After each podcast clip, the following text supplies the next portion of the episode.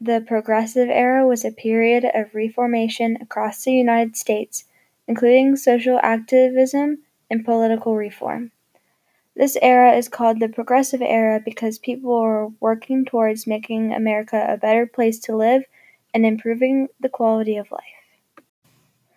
The Progressive Era was solving the problems created by industrialization, urbanization, and immigration. One of the problems were the working conditions and long hours. Working conditions were bad and dangerous. The workers barely made any money to live even with the extremely long working hours they had. The Populist Party had a big part in fixing this. They helped enforce the eight hour workday, and although the strike turned violent, the Homestead Strike of 1892 protested a wage cut. Living conditions were awful too. Most people lived in tenements.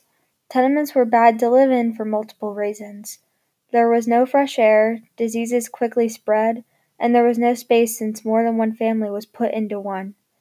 To improve this, chlorination was introduced to make living in these tenements more sanitary. There were also problems with health and safety. There were issues with the food being not pure and drug problems.